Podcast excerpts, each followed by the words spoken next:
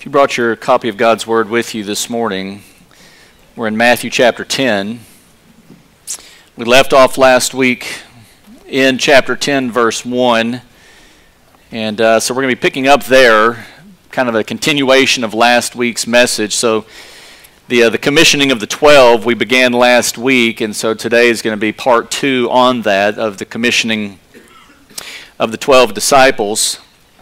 And last week, perhaps you, if you were here with us, um, I'm hopeful that you remember, we saw Jesus um, feeling, it said, he was looking out over the people there in the region of Galilee, whatever point that they were at at this point. It says that Jesus was feeling compassion for the people. So we know that Jesus was feeling um, a compassion for lost people. He, he referred to them as sheep without shepherd and seeing the condition, the spiritual condition, the spiritual blight that had um, overtaken the nation of Israel by the time he has shown up on the scene, he's feeling uh, rather um, sick to his stomach, is what I mentioned last week. We looked at this word here for compassion, and um, this feeling of compassion isn't we in the West, we typically think of things in terms of our heart and our mind. Like, oh, I just, I feel something in my heart. Our compassion is in our mind and our heart. In the ancient uh, world, they felt things in a guttural sense. Um, and so we looked at uh, splanchna last week, its usage as a noun, and it referred to the intestines, to the bowels. I was thinking about my father in law here. He told me a story years ago. Um, missionary work in the Philippines amongst the Manobo people.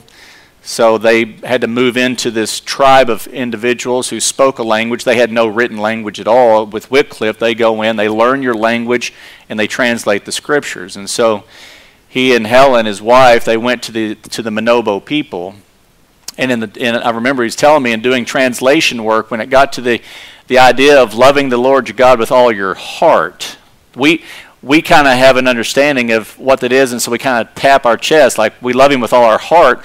Well, in with the Manobo people, the seat of their emotions was their bowels. So the translation had to say, "Love the Lord your God with all your gallbladder," and they got it.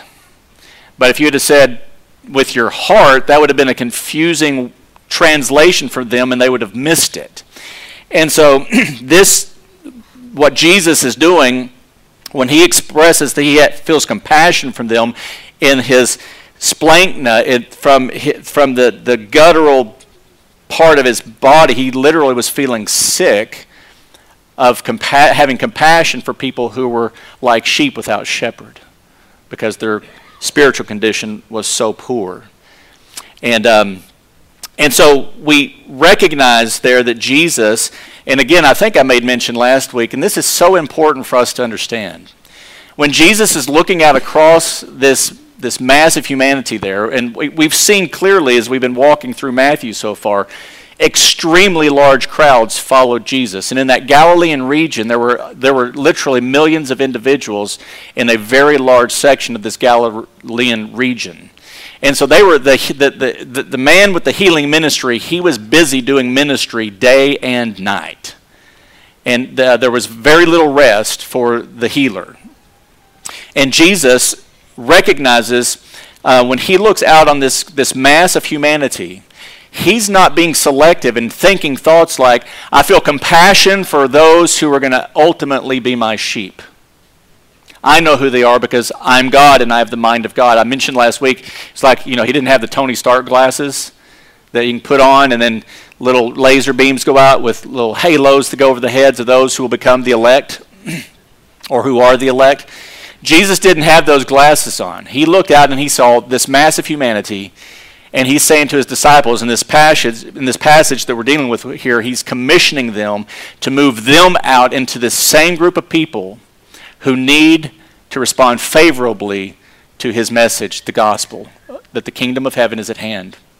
Their long awaited Messiah has shown up, and they need to respond favorably to this. And I also mentioned last week the, the significance of what Jesus is doing here in the commissioning of the twelve and his feeling compassion for them. Jesus has been healing multitudes, literally thousands upon thousands of people have been miraculously healed. And when Jesus looks out on this crowd, he doesn't say, I feel compassion for them because there's so many of them who are still physically ill and still physically in need of healing. And I need to get more people with the ability to heal to get out there to heal them because that's their greatest need after all. Jesus' statement was that they were like sheep without a shepherd.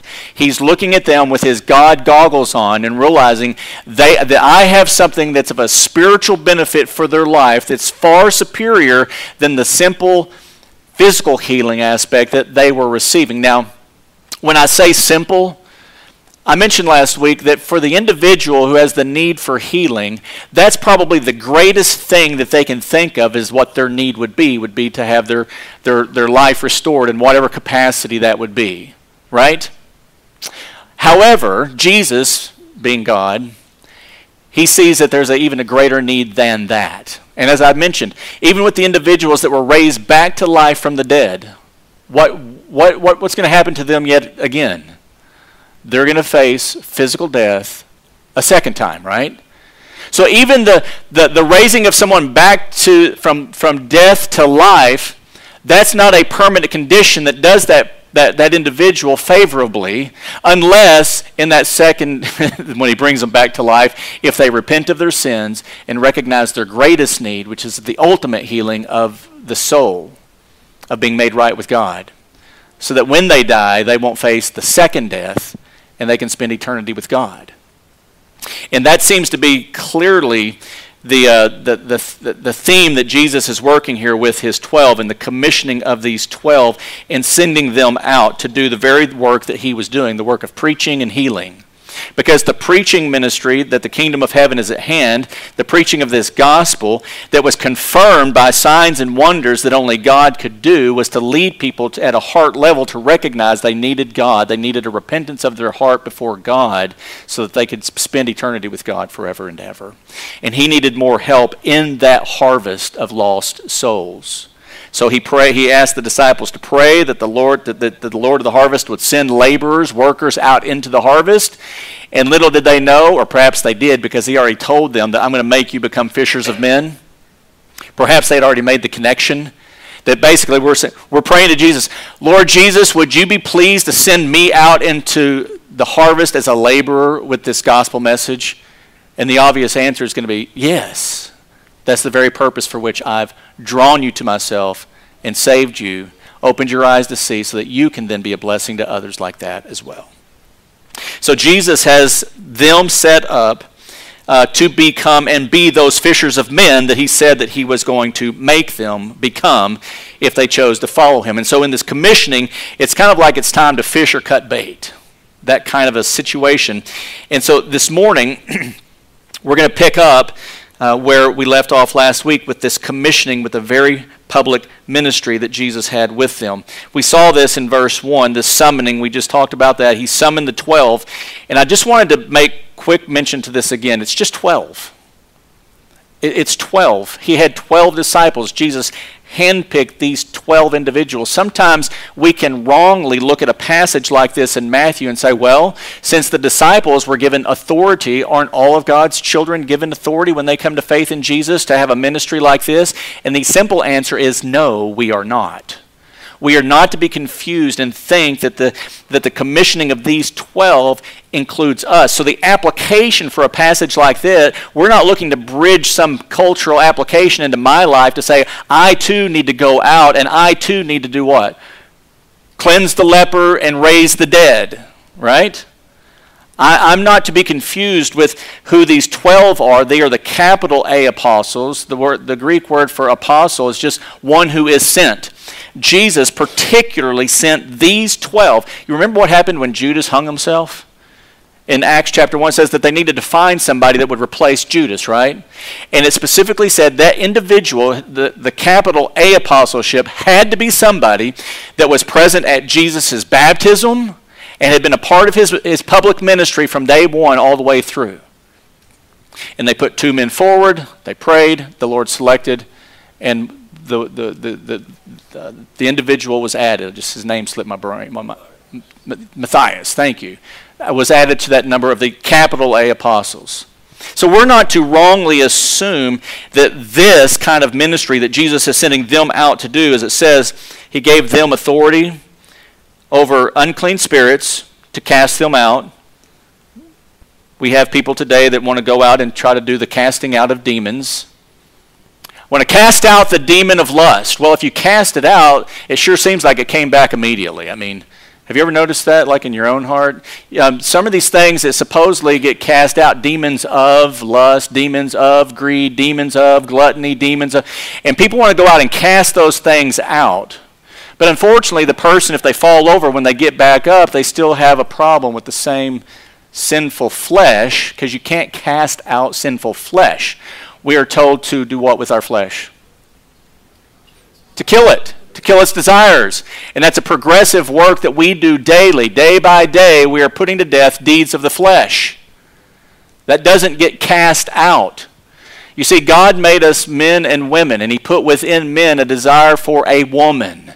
You're not going to cast out a very natural normative desire that God put in you that needs to be fulfilled in marriage exclusively.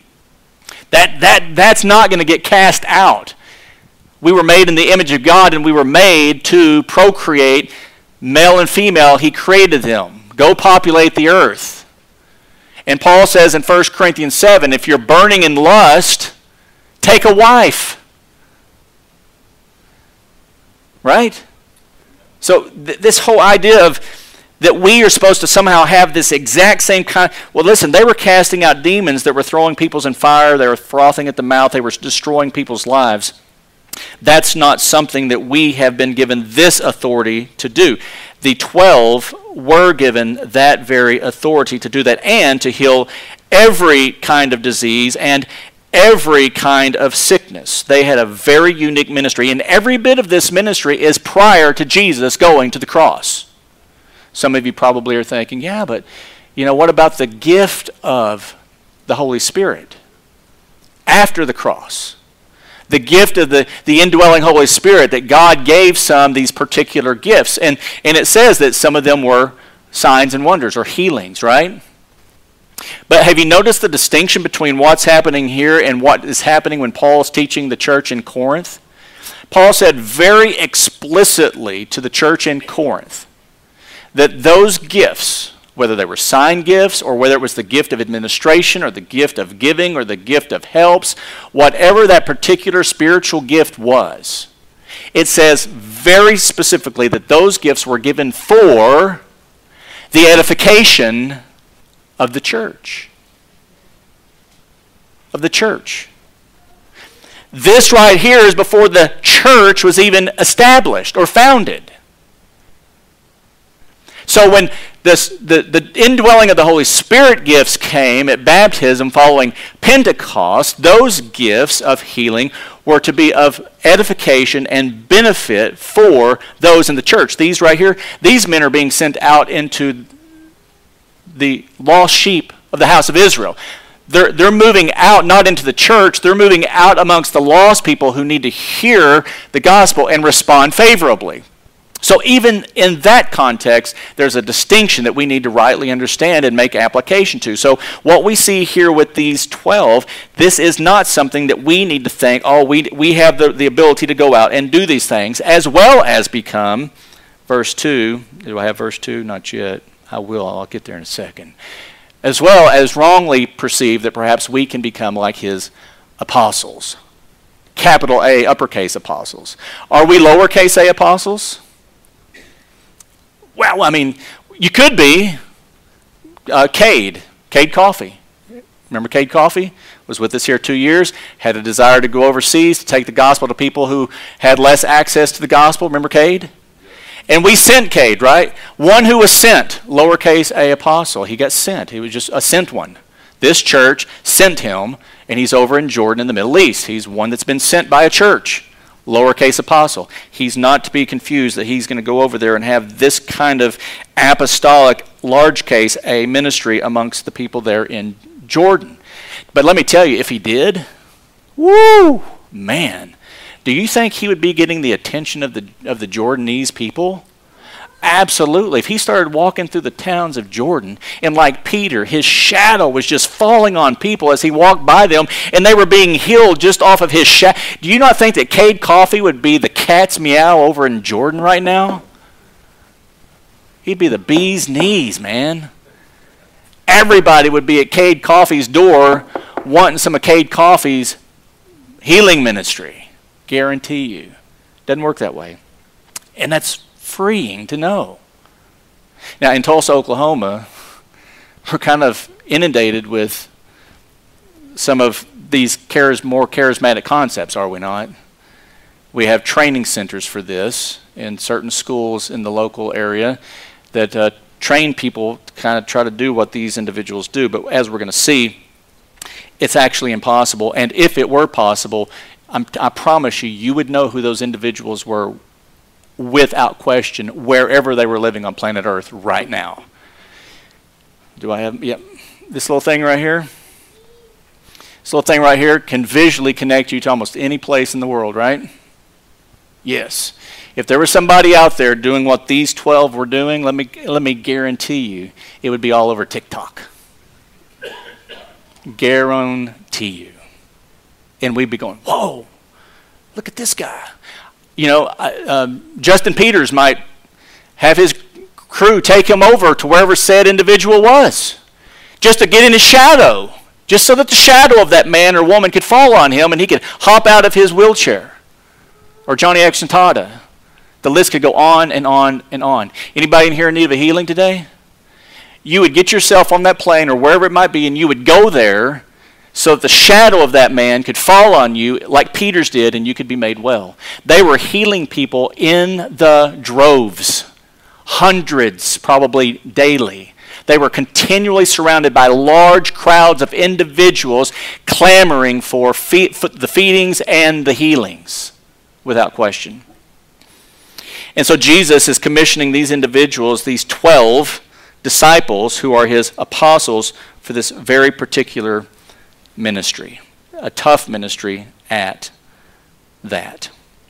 This right here is just for summoning. We're not going to do that. Go look, look at last week's message. I've already talked too long. I've already, I've already, I've already dealt with that. So we're going to move on to this one. Let me just show you a couple of verses post the cross of how these apostles still had this kind of ministry and how it's distinguished from the, the, the, giving of the Holy Spirit for the edification of the church, these individuals still had that same level of uh, apostolic authority that Jesus particularly gave them to do the things that they were doing in Acts 2. They were continually devoting themselves to the apostles' teaching, the fellowship, the breaking of bread, and prayers. And fear came upon every soul, and many wonders and signs were taking place through who? The apostles. The apostles had a very specific and particular authority that was granted to them amongst people because these are the men that ultimately are taking this message to the world. Jesus says right here, he's going to say, only go to the lost sheep of the house of Israel. Start where you are right now. But these are going to be the same guys that he says, start in Judea and take it to the uttermost parts of the world. And they were the church planters, and so they had the ability to do signs and wonders at the hands of the apostles. Acts 4. And with great power, stating it just a little bit differently, the apostles were bearing witness to the resurrection of the Lord Jesus, and great grace was upon them all. Again, we see apostolic authority. They don't capitalize it, but we would say capital A, apostleship here, the 12, Jesus's. Now, Acts 5, now at the hands, at the hands of the apostles many signs and wonders were happening among the people. And they were all in one accord in Solomon's portico. They continued to have the same kind of ministry that Jesus had of preaching the gospel of the kingdom of heaven, the authority to do signs and wonders to validate that this message is referring to him who was raised from the dead, Jesus the Lord. And by the way, whenever you continue in the book of Acts, there in chapter 5, verse 12, by the time you get to verse 18, This is why we see the religious leaders of Israel specifically seeking to shut these apostles down. It says there in verse 18, so just a few verses later, and they laid hands on the apostles and put them in public jail. They're trying to shut down this ministry that Jesus sent them out to accomplish. They are still going about raising the dead, cleansing the leopard, healing everybody that came into their purview. They had a very active ministry of the miraculous. And so, this is why when we get to Matthew chapter 10, verse 2, it says, Now the names of these, and it goes from disciples in verse 1 to these 12 they're called apostles here. These are the ones, the sent ones from Jesus himself. Peter, I mean Simon, who's called Peter, Andrew, his brother, James, the son of Zebedee, John, his brother, Philip, Bartholomew, Thomas, Matthew, James, the son of Alphaeus, Thaddeus, Simon the Zealot, Judas Iscariot, the one who betrayed him, named last here. And by the way, we're going to see in just a second. Do you remember what Judas's job was amongst the 12? He was the treasurer. He was the, he was the guy that kept the, the money bag for the disciples. Well, we're going to see a little bit in our text today that, that's indicative of how they got those funds, how they got that money. And uh, Judas obviously was made the treasurer for a very particular purpose later in, uh, in his life. Now, in verses 5 and 6, as we continue on from here, we're going to see Jesus sending them out, these 12 apostles, his chosen disciples, whom he is sending out as sent ones, capital A apostles, into this large Galilean region, to the villages, to the cities, in order to preach the same message. Verse 5 and 6. Again, notice these 12, it's being Matthew is being very particular. 12, 12, 12. These 12 Jesus sent out after instructing them, saying, Do not go in the way of the Gentiles, and do not enter any city of the Samaritans, but rather go to the lost sheep of the house of Israel. Now, in, in, picking up on the theme of Jesus, seeing the crowd as sheep without a shepherd, it seems that he is now narrowing the scope of his disciples' preaching ministry exclusively, as we see right here, to the lost sheep, it says, of the house of Israel. He said, Do not go in the way of the Gentiles. Does that feel a little bit harsh for us Gentiles?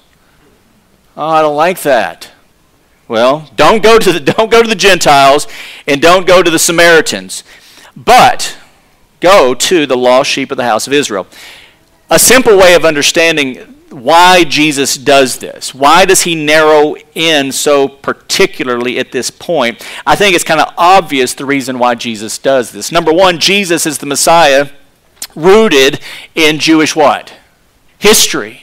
In the Old Testament scriptures, Jesus is the central figure of their eschatologic hope of being the Messiah who's going to come from the Jewish nation to and for the Jewish nation. And as such, Jesus' advent would be thus the fulfillment of this Old Testament prophecy. Not to mention that these 12 are also all Jewish, and these 12 are also all of the house of Israel. And as of yet, in this ministry that Jesus has with them, let's just be honest about it, uh, these 12 are, are, are what we would call maybe a little bit racist they don't like the Gentile dogs or the Samaritans, who are the half breeds between Gentiles and Jews. They really despise them. They prefer to have nothing to do with those individuals. Jesus hasn't quite got to the place of the training of the 12 where they're going to realize that now ministry is going to include them. As a matter of fact, you go from Jesus saying right here in verse 6 to go only to the lost sheep of the house of Israel. By the time you get to Matthew chapter 28 in the Great Commission, who's he saying go to? He's saying go to all the, the ethnos, go to all the nations. So his training, yeah, go to everybody. So his training of these 12, it's still in play. He hasn't finished his training of these 12 just yet. So the easy and simple reason, rather than trying to come up with a really hard distinction dispensationally, I heard this um, a few times that you see, he only sent them to the Jews. He didn't, Jesus wasn't sent and he didn't send his guys after Gentiles or Samaritans. And had they actually accepted him as their Messiah, he would have immediately ushered in the kingdom right then and there. I'm like, oh man, that kind of misses the, all that Old Testament stuff that says that the Gentiles will put their hope in him. I ain't got time to go into that today. That'd be more of an excursus sermon that we might get to at some point. But the case being, the simplest understanding is that these Jewish 12 men had a disdain for Gentiles. And by the way, we already see that Jesus did a miracle with who? A Gentile centurion? His servant? Right? So Jesus has already kind of demonstrated that he's not anti the Gentile or perhaps a Samaritan. He's just telling these 12 that right now, where they're at in their training, they just need to turn around and look at. And look, you're going to see all these people in the Galilean region, almost probably 99.5% of whom, I'm, I don't know, it's a bad percentage, I shouldn't do it that way, but they're primarily Jewish go to them. There's no need to, to walk out of the Galilean region and somehow get over into the Gentile area or go up into Samaria. There's no need to do that. There's millions of people that we've already seen and we've already had ministry with. Just turn around and go to those individuals. I think that that's the simplest understanding of what Jesus is doing here in commissioning these 12, particularly to go to them. Obviously, the Jews had a place of prominence in they were, that they were the possessors of the covenants of promise of God in the Old Testament, without question, right? And so he's starting there with them. We saw Matthew kind of predicate this when we were beginning this book in Matthew chapter 1, verse 1, when he talked about the book of the genealogy of Jesus Christ, who's the son of David and the son of Abraham, both of which have unilateral covenants in the Old Testament where God swore by himself he would fulfill those. They weren't a bilateral covenant like the Mosaic covenant. These were covenants that God said, This will happen, and I'm swearing on myself, on my own name and my own reputation, this will take place. This is the line from which Jesus comes from. So Jesus obviously is rooted particularly in the covenantal language of the Old Testament. And he's the fulfillment of both of these. Jesus is. The Davidic covenant and the Abrahamic covenant. And this is why Paul said things like he said there post resurrection, post the, the cross, to the church in Rome I'm not ashamed of this gospel, this gospel of the kingdom. For it's the power of God for salvation to everyone who believes. And notice, to who first? The Jew first. And then also to the Greek. But he particularly says it right there to the Jew first. This is exactly what we see Jesus doing in Matthew 10 5 and 6, prioritizing the Jewish nation to be the first people to whom he sent his disciples. And there's some very practical reasons for why he did that, and there's also some very theologic reasons why he did that as well. But we know, as Paul taught the Romans, that God's not a God who shows partiality, right? God's not a God who shows partiality. When you get to Romans chapter 2, verse 9 through 11, he says, Paul says that there will be tribulation and distress for every soul of man who does evil. And notice, of the Jew first, and also of the Greek. Now, a Jewish person might, we don't want to be first on this one. I, I don't like first place there. So it's not like a a partial thing. It's just an ordering that Jesus came. He sent his disciples to the Jew first. They were the possessors of the covenants of God. Jesus was the fulfiller of those covenants. They still had a lot to learn. Peter in Acts 10 with Cornelius, he has to have a sheet come down from heaven. He says, Lord, I've never eaten any anything unclean. He was so Jewish in his roots to the core that Jesus had to thump him on the head to say, Listen, man, you're also here to take this gospel to Gentiles as well. And if I've said they're clean, they're clean. Okay, Lord what you say goes. They still had some training that they needed to get through in order to get through their heads that it's also to the Greek and that they're going to be grafted in. See Romans chapter 10 and 11. But we're not to get cocky about that fact because we could be cut off as they were cut off, and they could be rooted in like we've been rooted in. We've already done the book of Romans, right? Later. But notice glory, honor, and peace to everyone who does good, to the Jew first, and also to the Greek. Notice 11, this is where I was going for what? There's no partiality with God. So, this first thing, first, the Jews first, there's nothing overly particular to that other than the fact that Jesus was sending his 12 to these Jewish people. They were Jews of the covenants of God. It's that simple. God's not God that shows partiality. Jesus came to die for the lost of the world. Amen? It's that simple. And we, and we see this distinction being made very, very clear.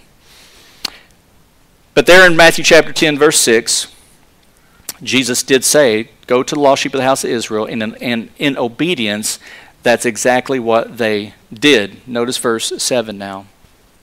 Jesus, after saying this, he says, Now, now go, preach. Preach, saying that the kingdom of heaven's at hand. The, the central message, as we have seen from John the Baptist through Jesus, and now Jesus to these 12 as he sends them out, this speaking ministry of preaching, of teaching, it's the same. The kingdom of heaven is at hand. Now, that's kind of a truncated way of saying a lot, isn't it? I mean, just saying, I don't think that they were just going around and, and just repeating that mantra. Kind of like we sometimes mantra, uh, as a mantra, say the Lord's Prayer or something. I don't think that they were just going around and just saying, the kingdom of heaven's at hand. The kingdom of heaven's at hand. In case you didn't hear, the kingdom of heaven's at hand. Of course, they didn't do that. These guys have been following Jesus around for quite some time, and they've been learning what his preaching and teaching ministry looked like. And I believe that they went out doing the exact same thing. But the kingdom of heaven being at hand is a good way of describing that more broader message, that central message that Jesus had already been preaching and that they had learned from him. So I'm sure that their preaching and teaching ministry probably resembled that of Jesus' teaching and, and preaching ministry. And where do we see the greatest example of that that we Matthew's already shown us in his gospel so far would be the Sermon on the Mount, right? So the Sermon on the Mount, Jesus went out preaching and teaching, the kingdom of heaven is at hand, and then we get one, uh, Matthew gives us one of such sermons, and he kind of writes it and it gets inscripturated for us. And so the fact that these individuals are sent out to preach and say the same thing that Jesus says lets me think rightly, I believe, that they went out and they preached sermons that sounded an awful lot like the Sermon on the Mount as they went out preaching and teaching. Because, after all, remember in the Sermon on the Mount in Matthew 5 3, blessed are the poor in spirit, for theirs is what? The kingdom of heaven. And what was the general teaching? The kingdom of heaven is at hand. And so the kingdom of heaven is for people who repent, and repentance brings about a change of life, and that change of life looks like something. And so I really have a feeling that they preach the beautiful beatitude just like Jesus did, that when you repent, this is what new hearts in action are going to look like for people who want to be part of Christ's kingdom. And he talked about people who are poor in spirit he talked about people who mourned over sin. They, they probably said that they're gentle, they hunger and thirst for righteousness, they're merciful, they're pure in heart, they're peacemakers. And ultimately, he probably told them that in following Jesus, you will be persecuted and insulted for righteousness. And man, in that cultural context that they were getting saved out of, was that not the case or what? I mean, I mean, almost like an immediate uh, welcoming of persecution and insults if you were to make a decision as a Jewish person to follow Christ. Remember what the scribes and Pharisees are all already doing? They're already saying that Jesus and now, the, the, now his disciples, their ability, their power, the supernatural power that they have for signs and wonders, that's not because somehow God must be in this. They're getting this power from the ruler of demons. Satan himself must be empowering them to do this. I mean, it, so, so to, for, for these Jewish individuals to go out and preach to Jews and to say these things to them uh, would have put them in peril very quickly indeed. And I think that we also would have heard in their preaching ministry uh, not only that it transforms uh, hearts and the character of a person. I think we would have also heard in their teaching as they went out that you need to be like, when you come to faith in Jesus, you're going to be like the salt of the earth. You're going to be like the light of the world. Um, you're going to honor marriage and hold it in high esteem. You're going to be people of integrity. You're, you're going to let your yes be yes and you're going to let your no be no. Um, you're going to be the kind of people that love your enemies and pray for those who mistreat you. You're going to be the kind of people that store up for yourselves treasures in heaven and not on earth because it's impossible to serve both God and money. Oh, and you're not going to you're going to be the kind of people who aren't overly anxious for what you're going to wear for your life, what you'll eat, what you'll wear, but instead you're going to seek first his kingdom. The kingdom of heaven's at hand. You're going to seek first his kingdom. You're going to seek first his righteousness above all things. And you're going to be able to rightly judge others by first judging yourself against God's holy standards. And you're going to be the kind of people that treat people the way that you would want them to treat you. The preaching ministry of the twelve assuredly looked and sounded an awful lot like the preaching and teaching that they had heard Jesus doing before them. And it's for this very reason, clearly, that Jesus has granted them the supernatural authority that he gave them so that as they preach that same message that Jesus preached, that they could validate that message in the same way Jesus was validating his message, and that was through signs, wonders, and miracles. Notice verse 8. He sent them out, preach, and then here's what you do after you preach, because you're going to be inundated with this heal the sick, raise the dead cleanse the lepers, cast out demons, freely you received, freely give. We see here in verse 8, Jesus doesn't make a distinction between cleansing lepers, casting out demons, and then also raising dead people. And the reason why is because the power that is needed to do the one is the exact same power that's needed to do the other. It's not an issue of straining harder at the, the apostles, straining harder for the, for the bigger kind of miracle, that of raising someone from the dead. I mean, I, I just, I've mentioned it several times, but Peter's shadow would just fall on people and they were being healed. He didn't exert anything. They just were. They, they were granted authority. They, they, they were it's almost like they were individuals that were given the keys to the kingdom of heaven, and what they loosed on earth had, was already loosed in heaven, and what had been loosed in heaven they could loose on earth. It was almost like they were representatives or emissaries or um, individuals that Jesus had particularly left on earth to do the exact same ministry that he himself had done. Don't you think? So, if they forgave somebody's sin, their sins could be forgiven. What did Jesus say? Jesus said to the paralytic, uh, sons, your sins are forgiven. Oh, blasphemous. Well, in order that you might know that the Son of Man has the authority to forgive sins, I'm going to say to this guy, hey, man, which is harder to say, that or pick up your pallet and go home? Which would be harder? Well, obviously, it would be harder to say, take up your pallet and go home because the guy's a paralytic. It's easy to say your sins are forgiven because you can't see that. You can't see that transaction. So Jesus said, so in order that you may know that I have the, the authority to do this, hey brother get it take up your pallet and go. And it says the man got up and walked out. I think these disciples were given that same authority that jesus had. No distinctions. Of healing sick of raising dead whatever it was. And he says right here freely you received freely give. Freely you received freely give. Jesus isn't making these disciples um, become, if you will, um, I might just use the word, and I'm not trying to use it uh, too crassly here, but he, he's not wanting them to be viewed as charlatans. Um, I've got an eye, I've got an eye healing over here, an eye for 500. Withered hands, 250. What do you need? You need somebody raised from the dead? That, that's a big one. That's going to be about five grand, 5K. What family wouldn't cough up whatever it was that they needed to make their loved one better after all, right? Jesus didn't send them out with some kind of a proclamation that if you sow your financial seed large enough, the larger your healing will come, your, or, your, or your miracle will come. We see that all over the place today. This idea of sowing your seed. Jesus said, freely you received it, freely give it.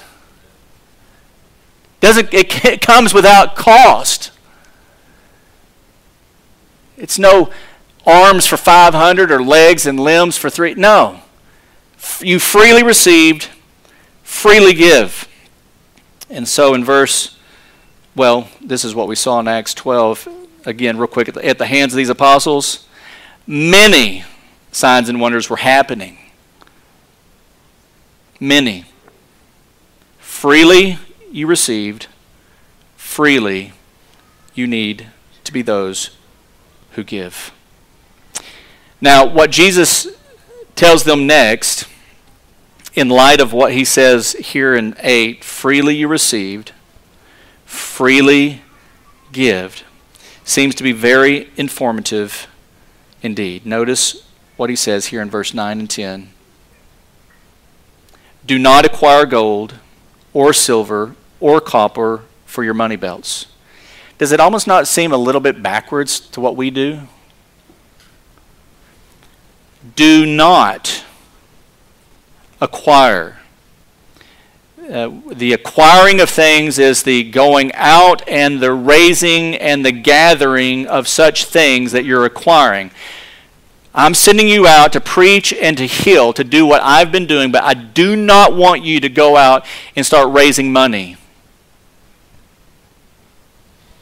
for your money belts. Do not acquire gold or silver or copper for your money belts. Thanks, Jesus. Do people need a daily sustenance to survive in life? Food, shelter? That's a pretty natural thing to need. And Jesus is here sending them out, if you will, empty handed. Or, verse 10, or a bag for your journey. That bag would presumably be a bag that perhaps they would have put food in, or perhaps some of this, these clothing items, or even two tunics or sandals or a staff, for the worker is worthy of his support. Freely you received, freely give. You're not going to be charging money like charlatans for what God alone can give freely. And you don't need to worry yourselves about taking money with you or even an extra pair of tunics. Remember, or, or, yeah, the tunics or sandals. It's a very large area. Perhaps there's sandals wear out along the way. Don't worry about that. A worker is worthy of his support. It seems here that Jesus is telling these 12 um, that they need to go out with full and complete um, trust in his provision to meet their needs while doing said work of ministry.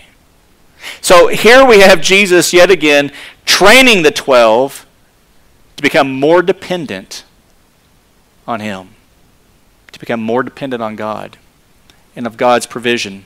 And how do we see that God goes about providing and meeting the needs of the worker, who He says the worker is worthy of His support?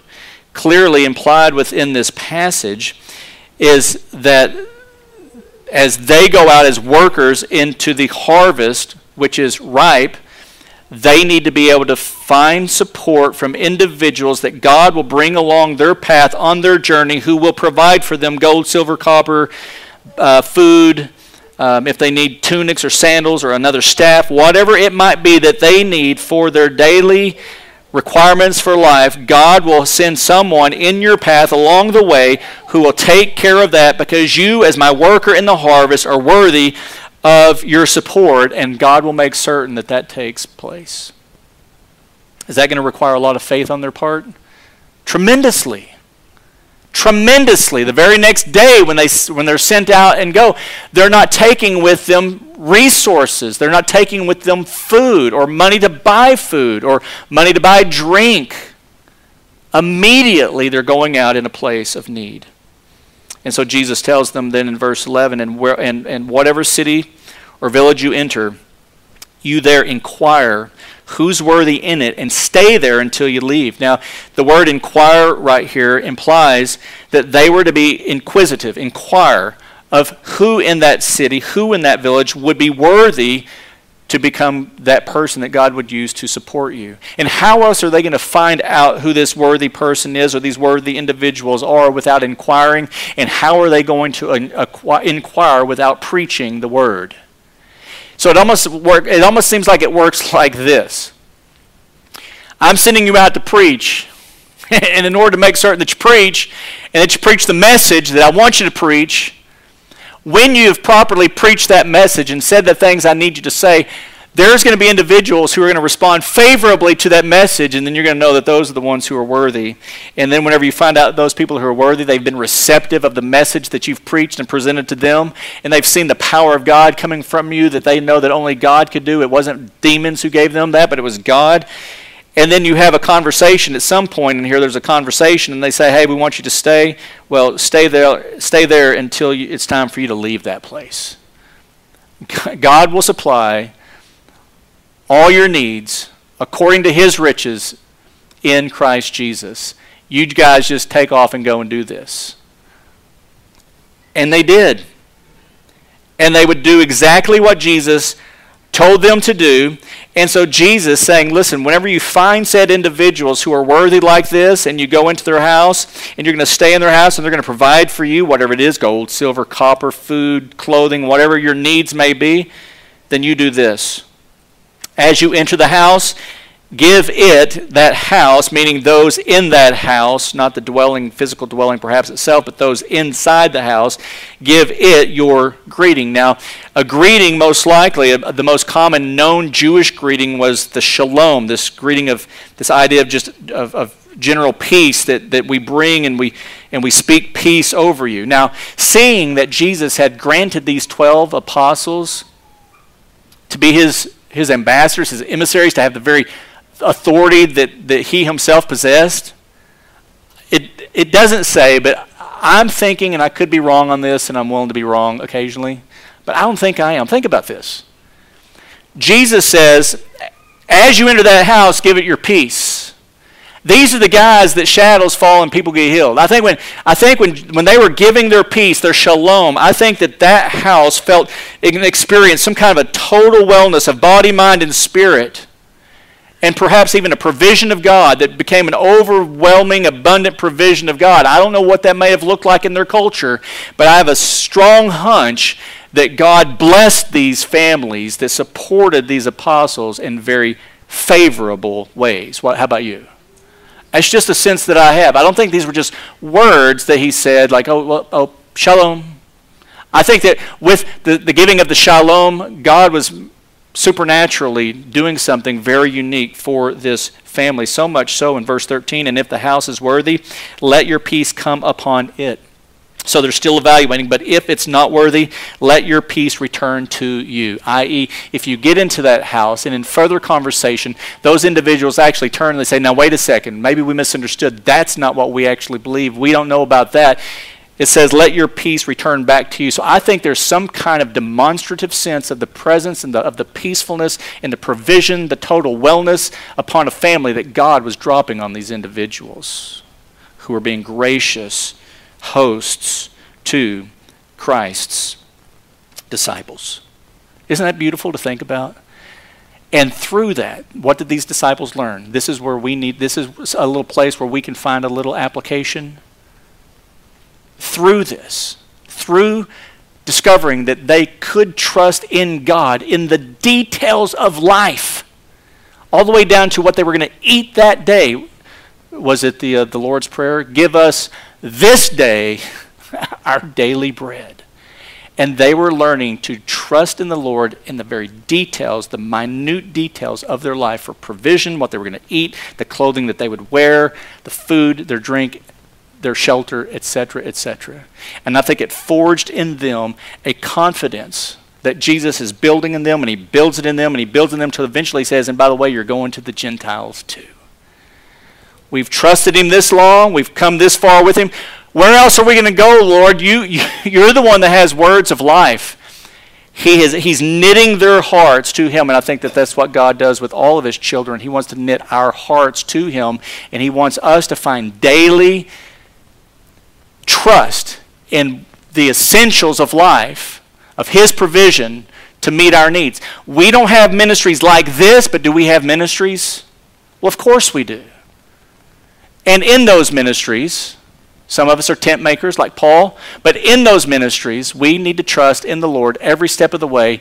And it's amazing how every step along the way, even now, God always provides for his lowercase those who have been sent to do the work of ministry, he always provides for those individuals.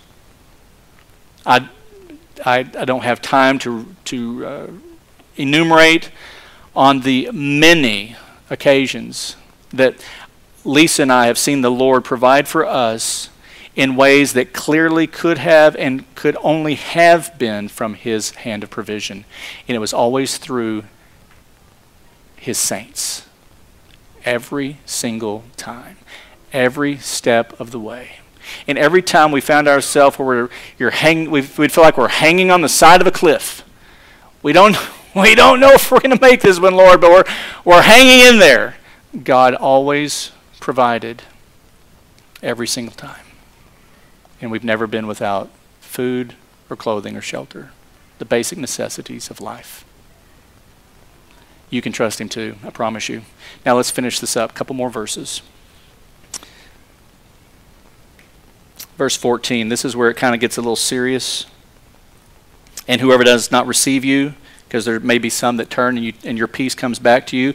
Whoever does not receive you nor heed your words, as you leave that house or that city, shake the dust off your feet. Refusal to heed the message, in essence, is rejection of the message. Rejection of the message is thus rejection of Jesus, who came in the flesh as Messiah. So we see here in verse 14 that these unworthy hosts who have decided that they no longer want to support them and have moved them on, they've consciously decided to not believe the message brought by these disciples. Now, the, again, they've had irrefutable confirmation, confirming signs that what they are saying and doing could only be from God, but they've chosen to believe their scribes and Pharisees. They've chosen to believe their shepherds. They've chosen to believe that they must be doing this by the power of Satan.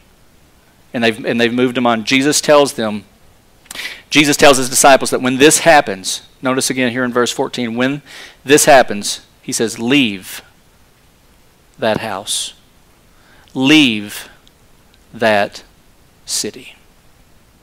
And when you leave, symbolically, well, you're, you're actually going to do this, but it, is, it represents something deeper than just the actual shaking of the dust off your feet.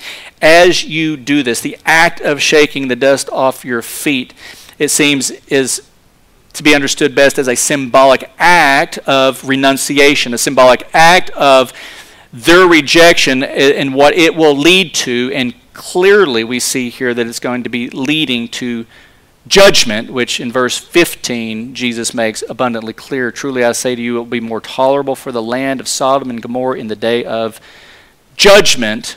So the shaking of the dust off their feet to the people in that house, and if they leave that city, if the entire city is like against them, however that may have worked out, and they kind of give them this visual sign of shaking dust off their feet, it was their way of letting them know that judgment will come upon you and upon your house and upon the people in this entire city who have rejected the message of Christ. And it's going to be more tolerable for Sodom and Gomorrah in the day of judgment than for that city. Was the uh, judgment at Sodom and Gomorrah pretty severe? It was, it was incredibly severe. Everybody, every person that was in Sodom and Gomorrah, except for Noah uh, and, and his wife, she looked back, shouldn't have looked back, but all those people that, that stayed behind, um, hellfire and brimstone from heaven demolished, burned, and incinerated Sodom and Gomorrah. It's going to be more tolerable for Sodom and Gomorrah in that day. Well, what day is that? Was the day of judgment. Well, what's the day of the judgment? Well, we know in Revelation 20 that the day of judgment is the day of the second death, of when um, all are going to be cast from you know, everybody who's in Hades, um, Hades gave up their dead. I'm looking at my clock. I don't know if I want to read all this. The dead were judged. I'm going to get to these two right here. Verse 14. Then death and Hades were thrown into the lake of fire.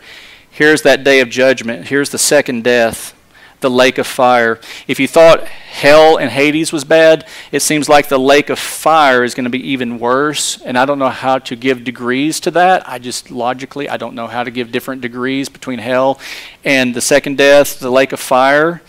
But uh, there obviously is going to be some kind of, of, of worsening, I'm guessing, because it's, um, it's, it seems like it's a, a permanency. Well, it was already permanent. So I it's hard to describe this, but it's going to be worse for those who have rejected the message of Jesus Christ than it was, as, as heinous as the sins were in Sodom and Gomorrah. A, a more heinous sin is that of rejecting the message of the gospel of Jesus Christ. The kind of judgment against the heinousness of sin that was happening in Sodom and Gomorrah, it's going to be even worse for the cities that reject the message of Jesus Christ. That, that's even more heinous the sin of unbelief and of blatantly rejecting the message of Christ than what they were doing in Sodom and Gomorrah. And they will be thrown into the lake of fire on that final day. And we might say that that's the place where there's the weeping and the gnashing of teeth. The message here that Jesus gives to his disciples couldn't be clearer. can you kind of feel the weight of that? Jesus telling his disciples, "Hey, here's what here's your ministry. Go do it. If they reject you and it, it, gets to the point where you need to leave, your peace will come back on you. Shake the dust off your feet and keep on moving. The judgment that's going to fall on those individuals for the rejection of that message will be worse than what happened to the people in Sodom and Gomorrah. Now get out there and get busy. Go fish for men. Go fish for men. I don't know about you, but that motivates me do you know of anybody in your life that needs the Lord? Are there any individuals that you know that perhaps are lost currently and need the Lord? Anyone whose name wasn't found written in the book of life was thrown into the lake of fire. This is a very real place. I don't want anybody going there, to be honest with you. I don't want anybody going there, and I hope that your compassion for lost people is the, is the same as Jesus was, and that you don't want to see anybody go there, and so you're so inclined and moved in your in your bowels at a guttural level. You feel a little sick to yourself because you know that there's people out there that need the Lord. And I'm convinced that the lar- one of the largest, if not the largest, harvest in in perhaps America, but for for certain here in Tulsa, Oklahoma. Let me tell you this: it's not the atheists. I, I don't know about you, but as I run into people and meet people, I'm not meeting atheists out there I'm not even meeting agnostics. You know who I'm meeting? I'm meeting nominal Christians. Nominal meaning in name only. Were you here last week? Did you hear Kate's testimony? People who wrongly thought they came to faith because they just were told if you say some words, just say the words, and then you get baptized, you're in, you're secure. But they but they realize I still live a very sinful life. I don't even oh, feel too bad about it and I don't really desire to walk closely with the Lord. And then whenever they're and then whenever they're called on it, they always say, "Oh, you're that's legalism." I got baptized when I was 4 years old. I repeated a prayer. They may not even have said the prayer. They might have just heard somebody say it for them. But they're so convinced. It seems to me that the, the harvest in where we're harvesting mostly is the difficulty of getting of convincing people that they're actually that their life and the and one of the best ways to, to do ministry to them is say does your does the inner part of your heart look like the beatitudes truly? Whenever you see that jesus was preaching here these, these inner attitudes the beatitudes does that is that really what's reflective of you? I loved it when kate said i looked into the scriptures and i didn't see me. I actually started taking seriously what i saw in the scriptures and when i read it that wasn't me and, I, and when I finally got honest with myself, the Lord brought to my heart, the Spirit of God brought to my heart, that's not you. You weren't really converted. So we have a lot of people in our harvest, perhaps around us, that we may even wrongly assume that they're saved. Don't know. We know that they, they're not really living for the Lord, making church a part of their life, a biblical community of trying to love the body of Christ and share their gifts within the body of Christ. That's not who they are they're out kind of still doing their party thing. But if you challenge them on it, they're going to raise the, oh, I believed in Jesus flag. I think that that's one of the largest harvests that we have that we're dealing with today. So be praying for your family, praying for yourself, praying for your coworkers, whoever it may be, because the day of judgment's coming. I don't want anybody to go there. I want all to come to saving faith and love the Lord Jesus Christ. Amen.